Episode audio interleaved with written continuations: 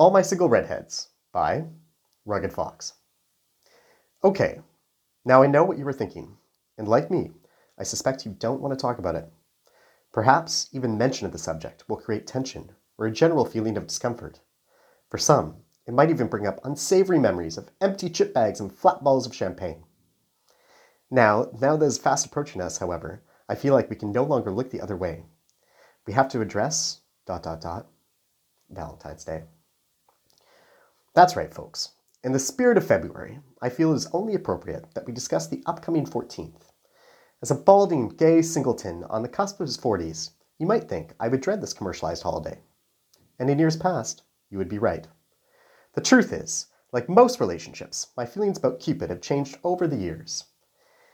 In my elementary school days, I remember feeling quite excited about the winter occasion. Puckering at the taste of cinnamon hearts, I recall casting a large net with my Valentine's Day cards. Writing personalized letters, I penned the proffer, "Will you be mine?" and clicked read 26 times. Then, I walked around the classroom and made sure everyone got one. In high school, that all changed. Attending St. Jude's, an all-boys private Catholic school, I was too far in the closet to be confessing my love to my same-sex crushes. Oh me, oh my, what I would have given to have walked up to Christian Taylor, Captain Canada, with a single rose and a note attached asking, "Will you stem this with me?" Sadly, that was not my fate. Instead, I probably brought cheap carnations and disappointment to another girl at Perkins. In my early 20s, out and proud, February the 14th became a prize night with all my single ladies. Booking four tops at the hottest restaurants around Winnipeg, we celebrate our single status while dishing on the entire catalog of Sex and the City. How the Prosecco flowed.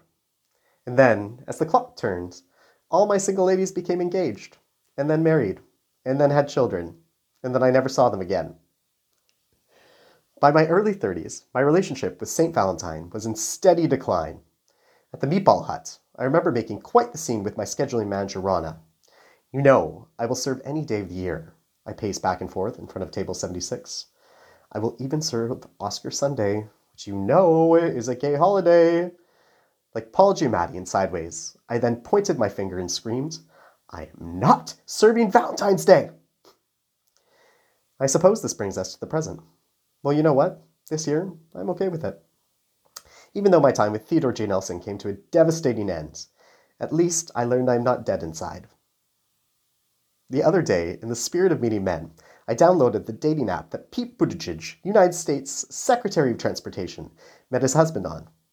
Filling out my profile and uploading photos, I screamed when I got my first like. Then I screamed again when a message popped up asking for my credit card number and a monthly payment of $39.99. "Screw that," I said, pouring a glass of red wine.